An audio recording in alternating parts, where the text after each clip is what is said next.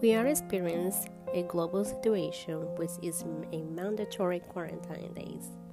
Every and each person who want to be safe should remain inside their houses during this coronavirus which is affecting the world.